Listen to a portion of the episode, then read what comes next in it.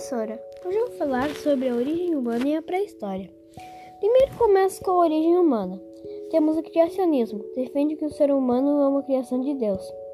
Os hominídeos, a família de biologia da qual se fazem os parentes ou gênero ou espécie. No sistema tradicional de classificação biológica, os que são agrupados em um gênero. E agora a evolução dos humanos. Começa com os australopitecos, homo habilis, homo erectus, homo neandertensis, homo sapiens sapiens e só.